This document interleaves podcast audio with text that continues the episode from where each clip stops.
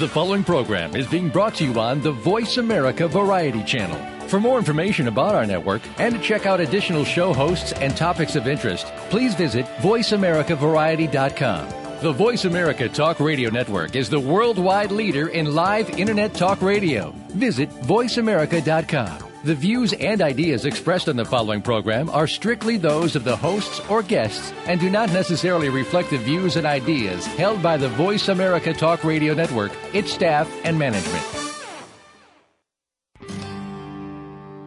Good night. Welcome to the Kathryn Zox Show. This informative and entertaining show will start your mornings off on the right foot. Here's your host, Kathryn Zox, your social worker with the microphone. Good morning. I'm Kathryn Zox, your social worker with a microphone, and you're listening to the Kathryn Zox Show on VoiceAmericaVariety.com and World Talk Radio. Joining me this morning is Sarah Tomlinson, author of Good Girl, a memoir. Uh, Sarah is uh, well, Sarah's a writer. She splits her time between Los Angeles and Brooklyn. She has more than a decade of experience as a journalist, music critic, writer, and editor. And she has ghostwritten nine books, including two uncredited New York Times bestseller. Uh, Sarah currently writes journalism, novels, memoirs, screenplays, TV pilots, and personal essays. Welcome to the show. Nice to have you on this morning, Sarah. Good morning, Kathryn. It's great to be here. Well, we have a lot to talk about, obviously, and you are um, a very prolific writer. Um, Good Girl, a memoir. It's about a relationship. Your father. It's a father-daughter relationship book. Your father and you, and you're growing up. Um, so let's start. Why write about your relationship with your father? I mean, I know it was it was unique, and I, I don't want to say a love-hate relationship, but can I say that? Um, Probably more of a love and longing relationship because love and longing. Okay, go ahead. Yes. Well, I just um loved my dad so much and I kind of thought of him as like a touring rock star because he was not in the home. My mom had left him when I was 2 because he was a compulsive gambler and she just realized that it was no environment to raise a child. Um, and she took me up to Midcoast, Maine, and she and some friends bought 100 acres of land and essentially started a commune. And it was really idyllic. We built our own house. We had, you know, passive solar heating and chopped our own firewood. And she baked all our bread. And we had an organic garden. You know, long before Whole Foods, we were doing all of that. So this but is very 70s, very dad. late 60s, very early 70s kind of growing up, hippie kind of lifestyle, right? Yeah, it was more the late 70s and early 80s, but it was very much that ethos. It was sort of part of the back to the land movement, which happened in the 60s and 70s. You're absolutely right. Okay. I have to. Pre- I just want to interject because I'm from Maine originally. So. Oh, I didn't um, realize yeah, that. I know. So I thought I would just kind of give you a a uh, little bit of information about that and grew up in Maine. But anyway, okay, so you this is a farmhouse in Freedom, Maine. I guess it is what 1976. Yep, um, I was born in Freedom, um, at home in this farmhouse in 1976, and then my mom and dad had briefly gone down to Boston because there really wasn't much work up in rural Maine, and my dad was driving a cab in Boston, but primarily he was driving the cab to support his track habit. And uh, you know, my mom found herself in that unfortunate situation that young mothers sometimes do, just realizing that she had to really look out for herself and her child first, and sacrifice the relationship for our well-being. So you know, I have a lot of respect for her and the courage that she showed to make that uh, decision. It just left me again i think longing is really the best word with this desire to be reconnected with my dad you know i had no conception of why he wasn't with me i just wanted to be with him well did she explain it to you i mean did you have these you know i mean these kind of like feelings of abandonment you really just had no idea who he was and what he was and what he was about. I mean, did you have any understanding because you were really young? I was um, you know, really like, young. Yeah. Um, and I think, you know, it, it's interesting because I certainly grew up as I got older with children who had a parent who maybe had a drinking problem, and I think that was a little bit more uh, understood, even though probably there was more of a stigma at that time and people didn't talk about it as much as they maybe do now. But I think with gambling, it just was sort of this nebulous addiction. I mean, she knew it was clearly a compulsive behavior. Like he obviously had no control over it, but I don't think she really knew how to explain it to a little girl. And um she also was very careful never to say anything negative about my dad. You know, she really didn't want to poison my relationship with him. And I think you know, he how did she do that? How do yeah. how, how was she able to do that? Because that's a really tough thing to do. I mean, here she is raising this um you know her baby her young daughter and you know i mean she must have had a lot of i mean i don't want to project this stuff onto your mother but you know rage and anger and why aren't you here and why aren't you helping and not to like sort of connect with you in a way that would impart some of those feelings that she was having? How did she do that? Or um i mean i think she came from sort of this stoic background, you know, this sort of like Presbyterian farm culture where you sort of do your work and and you know uh don't complain um and i think also you know she had been with my dad for a number of years before she left and i think she just had gotten the picture by that point you know i think for me, it took much, much longer, uh, you know, well into my late 30s to actually eventually understand my dad's limitations. But I think she she kind of got that he wasn't going to change, you know, in a, a noticeable way. And he always maintained that he wanted to have a relationship with me and that he was trying to have a relationship with me. And uh, so I think that she was, you know, trying to,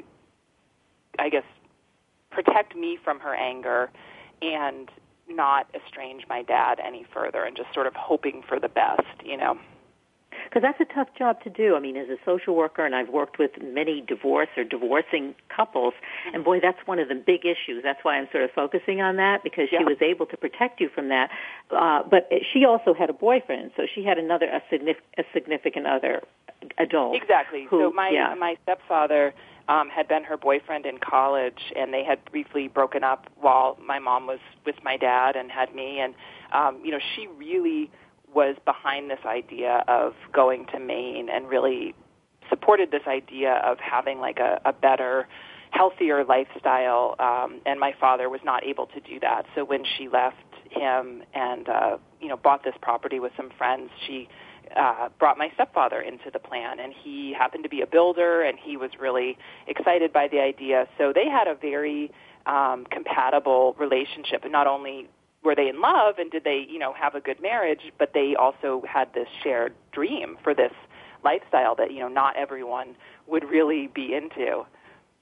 So how, Sarah, how did you respond to him or react to him? Because here's your stepfather, you're longing for your real father, and then this other man comes into the picture, and and um, so you, as a young girl, what was your relationship with him, or how did you feel about him?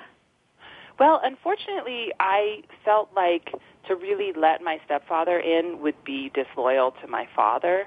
Um, so I just I could see that he did a lot for my mom, and so I think we sort of both adored my mom and kind of left it at that for the first years of my life. Um, and you know, I, I do also say in the book that like my father, um, when he wasn't coming to visit me, which he didn't really. I mean, he only saw me about eight times from when I was two to when I was fifteen. But he sent me so a lot of said, letters. like in the book, he says he's coming, but he doesn't come, or there's always there are reasons, you know, those kind of broken promises. Yes, and that was, I think, probably the most damaging thing to me. You know, I have had friends who have been children of divorce. Obviously, there were a lot of divorces happening in the 70s and 80s, but uh, some of them would only see their dad once a month, and that was fine. I mean, maybe they missed him, but they were okay with it. They knew what to expect, and then he came, and they had that relationship. And with me, it was really this constant dangling of the carrot. You know, next weekend, next month, you know, when I can get the money together, when I can get a car. And um, I really was very loyal to my dad, even to my own detriment. You know, I just believed in him more than I believed in anything else. And uh, my dad would write me these letters. And, and that's the other thing about my dad, which um, I hope I did get across in the book, is he's really a wonderful character. I mean, he's well read, he's charismatic, he's, you know, traveled across the country and um, just has a lot of ideas about culture and, and mysticism and life. And so he's pretty good company. And he would write these wonderful letters, but often he would sign them Love John instead of Love Dad. And then I had Craig, who was my stepfather, and I say that in the book, you know, I, I didn't want a John or a Craig. I wanted a dad. And I really thought my dad was going to be um, sort of return to that place eventually. I wasn't sure how it was going to happen, but I was convinced that it would happen. Well, that dangling carrot that you're talking about isn't mm-hmm. that that's kind of like very um, typical of that personality. You know, the yep. addictive personality. Yep. char- char- right. I mean, charming, and um, I want to be there, but I can't be there, and and just kind of like I don't want to say sucking you in, but it seems to me, and just in reading the book, there's a piece of that, and he, in you know, even given that he's a, a smart man, a well-traveled man, a well-read man, but still his ability to have a relationship is very different than than that, and um, so I asked you about your stepfather, and then we kind of brushed over it a little bit. so I want to go back to that um, because I think it's really important. I mean, and I think your book is important because there are many people maybe not finding themselves or families in the exact same situation, but in terms of the family dynamics, fairly similar. And I think we can learn a lot from your book. But you said one thing you just said. You said, well, even though you felt like you would, like with your stepfather, that you would be kind of. Um, untrue to your real father if you mm-hmm. became close to your stepfather, but you both loved your mother, and that was kind of the thing that connected you. Can, mm-hmm. um, which is really a positive way of sort of being able to kind of, I guess, negotiate this your family situation at a young age. Mm-hmm. Um, were you aware that that's what you were doing? I think that I was. I mean, as much as I was sort of obsessed with my father, um, my mother was really she was beautiful and she was um you know very uh sort of the earth mother ideal of that time in terms of baking the bread and making me homemade granola and always out in the garden. And so she just was very nurturing. She taught me to read at a very young age which I was immediately drawn to and which brought us closer together because it was something we both loved to do. And so I think you know I could just see that my stepfather was helping my mom. And so I was glad for that, you know. And so I don't know how sophisticated my understanding of it was, of course, but I think I kind of appreciated that he was there for her. And definitely as I got older, um, and he and I did have some uh, tensions that that really came to a head, I always was aware, like, well, at least he's there for her, you know, and uh, I appreciated that for sure. And can we talk more about also the context? I mean, you you were on a um, a farm with other families and other children, um, yeah. and then you so with as you say, your mother baking bread and kind of like back to the earth kind of thing. So and there was that, but then you were living in Maine in a community too, and you had to connect to the community, and that was kind of unique or odd or different. So how did mm-hmm. that work? Because here you are on this kind of commune, um, and how did the commune relate to the rest of the the, the town? Well, um, we didn't relate that well to the rest of the town because even in the late 70s and 80s, um, there was sort of this idea in Maine, which you probably are familiar with having grown up there, this sort of idea of being from away. And we were definitely from away, literally, and then also in our ideas. You know, we didn't necessarily dress like the other people in our community, which was a very rural community. We were about eight miles from the nearest town where there was, you know, a grocery store and a movie theater and that sort of thing. Um, and, you know, we sort of looked and, and, and acted like we were coming out of like Berkeley or Woodstock or, you know, sort of more of like a, a progressive uh, neighborhood. Um, and it took some time for the, the locals to sort of accept us. Um, but the community was wonderful. I mean, we each had our own house, so it wasn't like a commune where you know everyone uh, shares one living space. Um, but the adults did help each other build their homes. All of the men uh, except for one, were builders, and one of them also was a stonemason. So it literally was, you know, a, a situation of having house raisings and and helping each other. And there were a lot of potlucks, and I think it's sort of the ideal, especially you know now as everyone is finding themselves so isolated and so strapped for time. You know, my mom knew that there were. Um, three other women around in their homes uh, who had different work schedules, but there was always at least one adult around, and that if I went over there, you know, it would be kind of healthy snacks and, and educational TV, and they had the same beliefs as my mom. So it was sort of like having three extra moms, which was really sweet, and the other kids were, you know, ex- exactly my age. You know, basically there's probably like a five year age gap between all of the kids on the land when I was growing up. So it was it was pretty sweet. Yeah, so you had family. I mean, there was family and as you say three moms. That could be good yeah. or or a little bit difficult to handle. Um, yeah. yeah. But there was always somebody there for you. Uh, do you exactly. think that kind of obviously eased the kind of maybe the pain or the longing for your father because you did have a family and and not just your mother's husband or your stepfather, but you had a a really extended family um, always available to you. I did, and you know that that was something that was really interesting as I went back and wrote the book because. Uh, in addition to, to sort of my land family on the land, um, you know, my mother's family was very active in my life. I didn't have a chance to, to put that in the book. And then also, as I do write in the book, my father's mother took an interest in me, I think in part because she felt sort of guilty that her son had um, had really abandoned me. But I think it, it's sad for me, or it was when I was writing, because I realized there was a lot of love in my life and a lot of support, and I just was very stubborn. I didn't want it. I wanted my dad, and I just wish, uh, you know, as I looked back, I wished that I had um, not taken myself out of community so much in in search of my dad. You know, I. So where do you this, think that came from, Sarah? Like I, what you're saying is you re, kind of resisted all of this support. You still pushed it away a little bit, and you you could have embraced it more, because you just wanted your dad, and that longing for your dad just kind of took precedent. Is that what you're saying?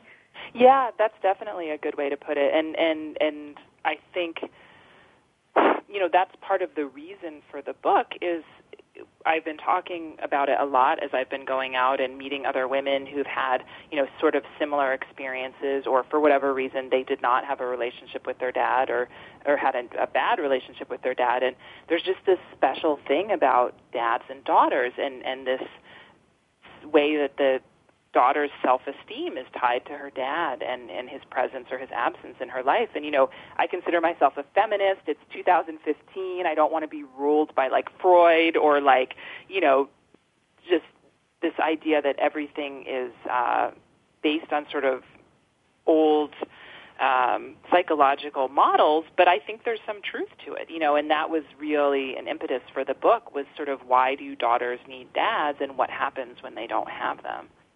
Yeah. And what about your dad? I mean, is this was this were you, you longing for dad as he really was, or just this? Uh, it's kind of like you're touching on this a little bit and talk that you that was that pic, you know, the dad on the wall, the picture on the wall of dad, because that dad really didn't exist. The dad that you're talking about was a a gambler first of all and driving a taxi cab and unreliable and you know if you just looked at on paper what he did that really wasn't the dad you were longing for. You know, it's the one, it's the, you know, the, that picture, that uh, photograph on the wall of the perfect dad. Well, you're absolutely right. I did have a fantasy about who my dad was that wasn't true, but I think it's sort of a common human tendency that like you know some people do it with that 10 pounds they need to lose or some people do it with that new job they want to get you know everything will be great when that happens that one thing i don't have right now. And for me i really put my dad in that place. And you know any dissatisfaction i had or unhappiness i had i really pinned it all on my dad. Um on the other hand you know i do think my dad and i had some similar um, personality traits. You know, there was something about us that was kindred, and I also write in the book about how I just always was drawn to sort of this big life. You know, big cities, big ideas, books and art and culture, and I always knew I wanted to go live in the city. And because my dad was in Boston, I really thought, well, if I could go to the city and be with him that would be much more the life that I want. And I mean from like a small age. Like I wanted to get my own apartment when I was 11. I thought that that would be a good solution for everyone. but what you did, um, uh, it's interesting you should say that. So that you know, you wanted to do what Dad did, but you did it. But you followed through with everything. You know, you went to the city. You've published books. You yeah. uh, are responsible. You take things you know, it's not just that you have the talent, and maybe he had the talent, but what did he actually do with his talent? So you've kind of like taken that talent, or and the similarities you have with him, but you've gone ahead and and done it. You, you, you did what he couldn't do or didn't well, do. Well, that's true, and I mean, I think when I was younger, as I've already said, you know, I did romanticize my dad, and I did think more highly of the sort of um, artistic tendencies a person might have, and I, I knew very early on I wanted to be a writer, and uh, I knew my father was really into the beat writers and, and into poetry, and so I really again elevated all of that in my consciousness. And then it was sort of funny as I started working as a writer, and particularly as a daily journalist and a music critic, I realized that it was so much of what I had actually gotten from my mother and stepfather in the day to day that helped me as a writer. Because of course, you need imagination, but you also need discipline. And yeah. so many writers who don't make it, who don't publish, it's because they don't have that discipline to go to the page every day. And I had really grown up essentially, as you said, on a working farm. I mean, we weren't growing all of our food, but we really had daily tasks, you know, to keep ourselves warm, to keep the homestead up and running. And so I think it was sort of the perfect balance, although at the time I didn't see it that way. But I, I definitely am very grateful for um, the discipline that I got from my mother and stepfather and the way that they raised me. Well, was that an aha, an aha moment, or was that therapy, or was that just growing up, or when did that happen? When you had to take a look and say, "Hey, yeah, you know, this focus and diligent and fo- diligence and follow through and all of that came from my mother and came from living in the environment that she provided for me." So when did that happen, and how did it happen? Did it evolve, or you, or or um, you know, talk to us about that. Well, I really think it happened probably in my mid 20s when I was working in Boston as a journalist uh, for the Boston Globe, and um, I had to produce a tremendous amount of writing every week. And up until that point, I had always wanted to be a writer and tried to be a writer. You know, I had studied it in school, I had written some short stories, um, but I had trouble, as many, many people do, just finding the way to just make myself do it. And i didn't understand how do you be a writer? You know what is what do you need? Do you have to go to paris and live in a garret? Do you have to you know drink a lot of coffee? What is it? And i was actually writing you know not uh original creative content but you know criticism and um, and reporting.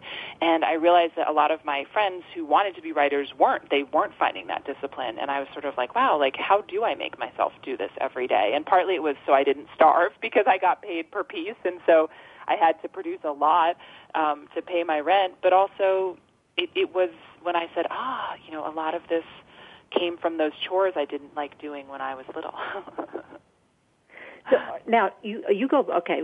You going back and forth between Los Angeles and Brooklyn now, right? As a, what are you? Um, that is true. I um, spend most of my time in Los Angeles, but I did um, go to Brooklyn uh, when I wrote the book. I actually wrote the entire thing in Brooklyn, and um, as a celebrity ghostwriter, I do go where the work is. And so New York and Los Angeles are the primary um, you know, centers of celebrity, I guess you might say. Um, so what when celebrity? I have a client, We're talking about celebrities, celebrities, big time. Tell us about that. What big time celebrities you're talking about? So they want to write a, a biography or an autobiography. You write it with them, or you write it. Uh, what do yeah, you do? Yeah, exactly. Um, this started to happen for me in like the late 2000s, like 2008, 2009. All the journalism I had been doing was sort of drying up because I did write primarily for newspapers, and as we know, that was a pretty desperate time for newspapers. Um, and I had the opportunity to ghostwrite a book or co-write a book and um I thought I'll try this you know this is interesting I've always wanted to write books like let's see what this is like um and I happen to really love it and um I guess have some affinity for it. And um it really depends on the client how much of their own writing they do. Um some people write quite a bit for their book. Um some people prefer to tell me the story verbally and then I craft it into uh you know a narrative with uh drama and uh, resolution and all of the things that go into a good story. But um, these days, there's a lot of different kinds of celebrities. There's movie stars, but there's also a lot of reality TV stars and all different sorts of people. So my clients are really varied. So they know they want to write their book. They go to Sarah Tomlinson. She writes the book. Hopefully, we'd like it to be that way. and it, I was always curious as to how that was done. That's why I'm asking you. But it's like Yeah. you say, there's the different way of doing it. They can actually just talk you through it, and then you actually write it. Or if they have certain writing skills, they can write it or write it with you. In Well, it, it, like I said, it does depend. But it is interesting because, you know, uh, anecdotally, when I'm sort of out in the world and I talk about my job, a lot of people are very dismissive of celebrities and say, oh, well, they could never write a book or, you know, they're probably dumb. But the thing is, writing a book is hard. And um, so a lot of celebrities aren't drawn to do it. You know, they make a fragrance instead or they open a restaurant. And, and most of the celebrities who do actually want to write a book have something to say. You know, a lot of them have struggled with substance abuse or domestic abuse or they've really come from nothing to kind of be at the top of their field. And so um, many of them have come to me at the beginning of the process and sort of humbly said, well, you know, I wrote down these few pages about you know this thing that happened when I was little or you know the moment I made it you know would you mind looking at it and it's always got that um that energy that comes from someone really wanting to share their story and um the bulk of the work is done though through uh, interviews. So I have a digital recorder I use, and we sit for hours really, and they tell me their whole life story, and we start to look for um, patterns, and we start to look for um, you know through lines and um, maybe lessons from the story that they've they've learned or that they might want to share with people. Um, and it's a really gratifying process and, and really a gratifying job to have. Sarah, do you ever turn anybody down? I mean, is, let's say you interview them. I'm assuming you interview them first, before obviously before you and negotiate what you're going to do. Uh, but do you ever say, "This is like a boring story. I don't think this is going to work"? I mean, you may think you have an interesting story to tell, but you really don't. No, I've never turned someone down for that reason. Um, it is sometimes um, there's a need to, you know, someone might want to write a book very, very quickly, and I have done that. Um, you know, say for like a reality TV star who needs a book written, you know, before their show finishes the season.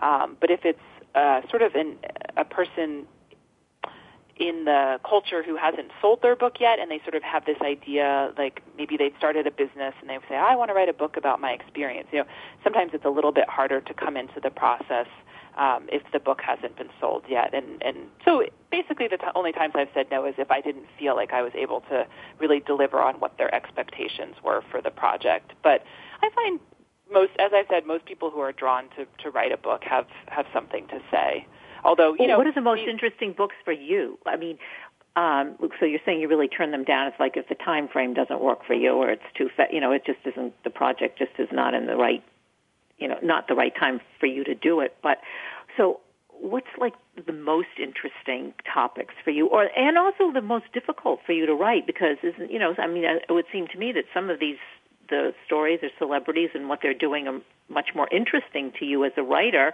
than others. And Yeah, that's definitely true. I mean, it's funny because I've always been drawn to father-daughter stories, even before I wrote mine, uh, and and also family stories. Um, I had one client um, who actually wrote her own book. She's a very talented writer, but she uh, was after she sold her book, she brought me in uh, in conjunction with her publisher to edit the book for her, to really work with her week by week as she finished every chapter. She sent it to me, and we we talked about you know what makes a good scene, what makes um, the book dramatic. And uh, her name is Jennie Ketcham, and she wrote a book called I Am Jennie, and she had been a uh, porn star basically and uh, had had some substance abuse issues and then had gotten sober and, and gotten out of pornography and was really just struggling to find her voice to figure out who she was. Um, she had a very complicated relationship with her dad but but sort of like my story there was no abuse. There was no um, there was no really dark secret that you would point to, you know. And so she also was sort of wondering, well, how did I get here? You know, like it, it wasn't the most horrible story. It wasn't um, that bad. and yet she had been really marked by her childhood and had really had to struggle to, to find herself and to become an adult in a way that many people don't. And so I was really drawn to her book. I did that um, project before I had even known I would write a book about my dad. And, um, you know, I've talked about this that I was so impressed by her capacity for forgiveness and her humility in terms of the uh, respect she showed to the people in her life as she wrote about them and uh, was really, really trying to understand how she had ended up where she had and, and how she could be a better person and, and make an impact on the world. And so I, I felt really grateful to have worked on that project with her. It's that you identified with her. Obviously, it sounds very, you know, that you're, uh, you're similar situations. But I, you know, you I just did, said, and you know, she yeah. had acted out in a more dramatic way than I ever had. But it's interesting. You didn't become uh, a porn star. I didn't become a porn star, but you know, I did as I I write in the book. I I did become sort of a wild child for a while in my 20s, and I really had debated whether or not I wanted to include that. You know, if I was comfortable putting that out in the public, and I really felt like I had to. Like it was an essential part of my story and and I have also found that that often young women who don't have great self-esteem, who don't have great boundaries, often because they haven't had a relationship with their dad or they've had a troubled one, um, struggle with the same things. And so I thought, well, the only way this book is going to be of service to people is if I'm really honest and I talk about, you know, where this behavior led me. Do you think, Sarah, you the word abuse, you mentioned that you know that this other uh, this other woman, this other uh, writer who wanted you to write her her uh, her memoir or her book um, didn't suffer from abuse. But do you? At what point? Like you know, I was thinking about that. Like your father, you loved him unconditionally, but he constantly disappointed you. At what point does that become emotional abuse? Not physical abuse, but emotional abuse.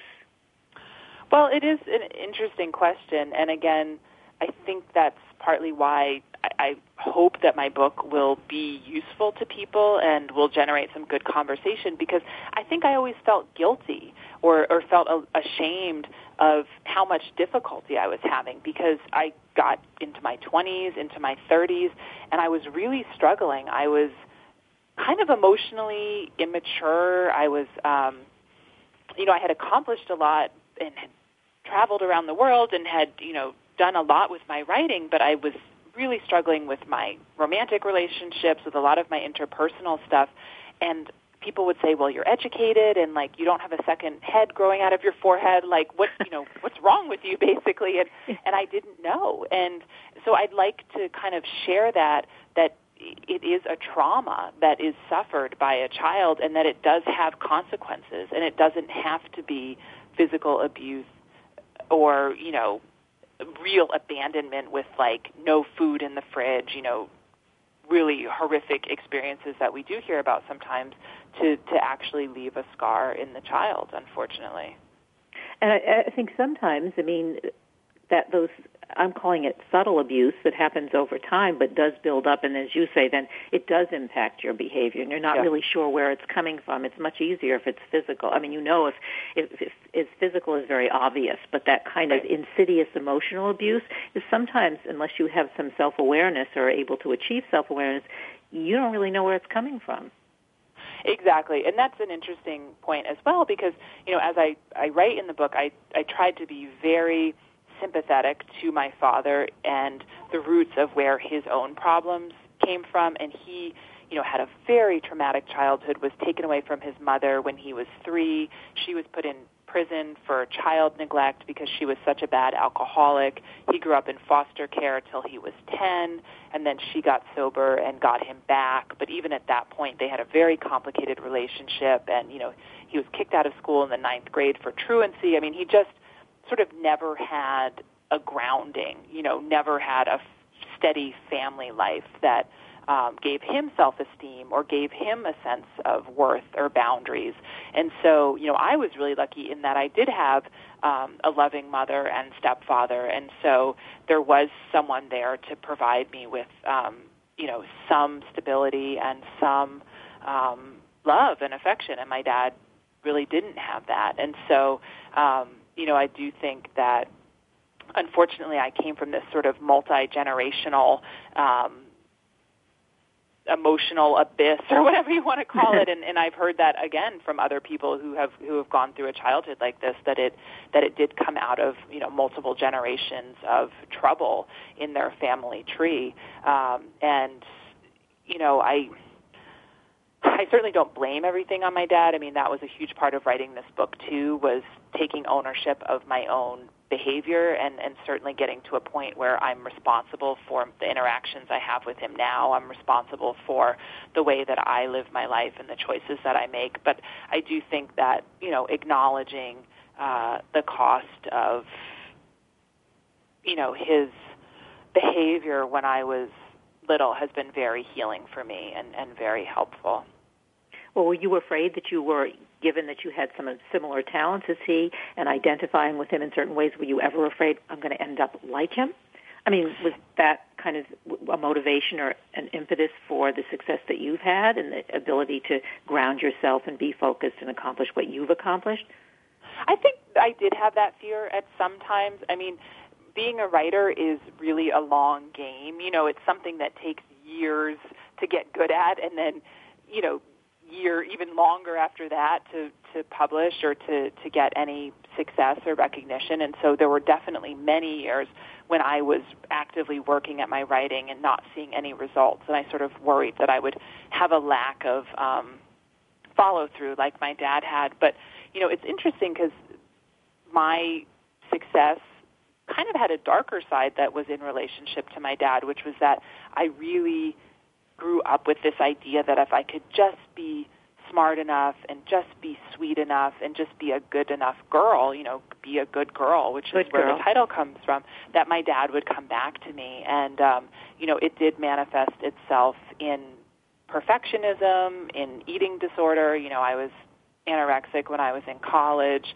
still have issues around food, unfortunately, to this day. You know, I've done a lot of work with it, but it's it's that sort of desire for control, right? And the the body is a thing that women often feel like they need to control when they're having, uh, you know, emotional um, insecurities. And so I, I kind of joke sometimes that, um, you know, I was like a workaholic, um, and and it's like we we celebrate that in our culture to a certain extent, but that for me that was like the hardest thing to overcome was my perfectionism. You know, there are points in the book where I sort of look at my drinking, which was very heavy in my 20s.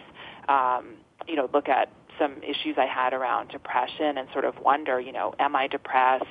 Am I an alcoholic? And I'm not. I'm a perfectionist, and it leads to a lot of dissatisfaction and a lot of um, you know isolation in in my tendency to take on too much work to you know really set very high standards for myself very um, difficult goals. And that has been probably the most challenging and the most rewarding part of the process has been to try to um, let go of my perfectionism and actually be okay with things being a work in progress you know for the rest of my life basically uh, well, that kind of leads into the next question, I guess. You yeah. know, the good girl, you're, and, and that's typical too. I don't want to say. I mean, I think that a lot of, uh, particularly women, have that. You know, when they have the kind yeah. of relationship you had with your father. Well, if I'm, I'm, I'm, you know, I'm just not good enough. But if I'm good enough, he's going to love me and respect me, and, um, and, and I think that that's kind. Of, that is a theme. So, yes. what when you finish the book? was there this kind of cathartic i don't have to be the good girl anymore or was is or this is like sort of kind of the culmination of all of this good girl stuff that I don't have to do anymore? Was writing the book part of that, or finishing the book that part of that process? Absolutely. Um, I think, as a lot of us do, I always knew that these issues were a problem for me, and I always knew that I was going to have to address them somehow in my life. But I think it was easy before the book to get busy with other things, you know, particularly with my work deadlines. I mean, being a writer, you always have these deadlines you have to hit. And so I would have something come up around my dad or we would have a incident that was, you know, hard for me and then I would say, "Oh, I've got this work deadline." You know, I would I would put it out of my mind. I was very compartmentalized and with the book, I couldn't turn away anymore. This was my job um, for, you know, the year that I worked on the book to look at all of this and to be really honest. And I think once I put down on paper for the world to see some of my um, you know, growing pains, some of the less attractive um, sides of my personality that I, um, you know, was troubled by when I was younger. Um, it made me acknowledge that I don't have to be perfect. You know, the world didn't end. People still love me. Um, you know, I still have a career. Um, and that was incredibly cathartic. Um, and then, you know, the other thing I've been really vocal about uh, since publishing the book uh, because it's been very difficult for me, but I think it's important to talk about is, you know, one of the things that finally forced me to push my father off the pedestal and um, interact with him not as a fantasy but as a real person was um, his cancer diagnosis in 2011. And as much as I love my dad and forgive him and really have a lot of empathy for this scary diagnosis of cancer that he's been given, he was really trying to use his cancer to manipulate me, and it just wasn't acceptable. I just couldn't handle it. You know, I just wasn't going to allow that to be where our relationship went, especially at a time when we needed to clean house and really make sure our relationship was where we wanted it to be, you know, when his life does end, which hopefully won't be for, you know, 10 or 20 years. I mean, he has prostate cancer. Many men live with prostate cancer, you know, for a long time. And so I'm optimistic for his health, but I just had to stand up for myself finally. I couldn't I couldn't let him behave in that way.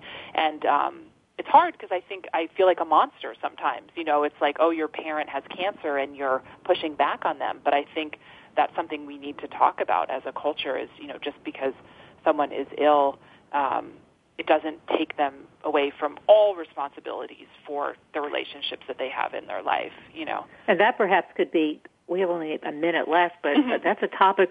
No, that's another book. This is the. Yeah. It, that's another uh, topic for for another book or another memoir. Um, that's a great idea because I think it's, yeah. it's true. It's uncomfortable, and that's what makes great memoir. Are the things that are so human.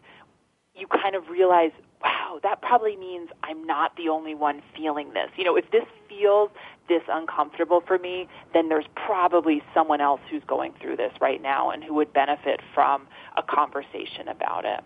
Absolutely, and a book from you, Sarah Tomlinson. Hopefully, well, thank you so much. and I'm going to mention it again hopefully. because we do. We literally we have about 45 seconds. So it's Sarah Tomlinson. You've got to get the book, Good Girl, a memoir.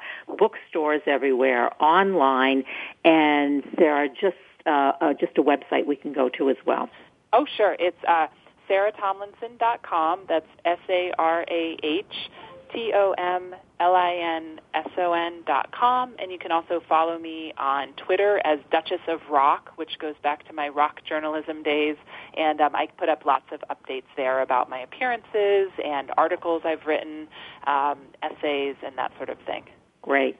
It was a real treat and a pleasure interviewing you today. Thanks so oh, much for being so on much. the show. What a great conversation. Yeah, a great conversation. Good Girl, a memoir, Sarah Tomlinson. We're saying goodbye. I'm Kathryn Zox, your social worker with a microphone. Uh, you're listening to the Kathryn Zox Show on VoiceAmericaVariety.com, World Talk Radio. Have a great week, and we'll see you next Wednesday.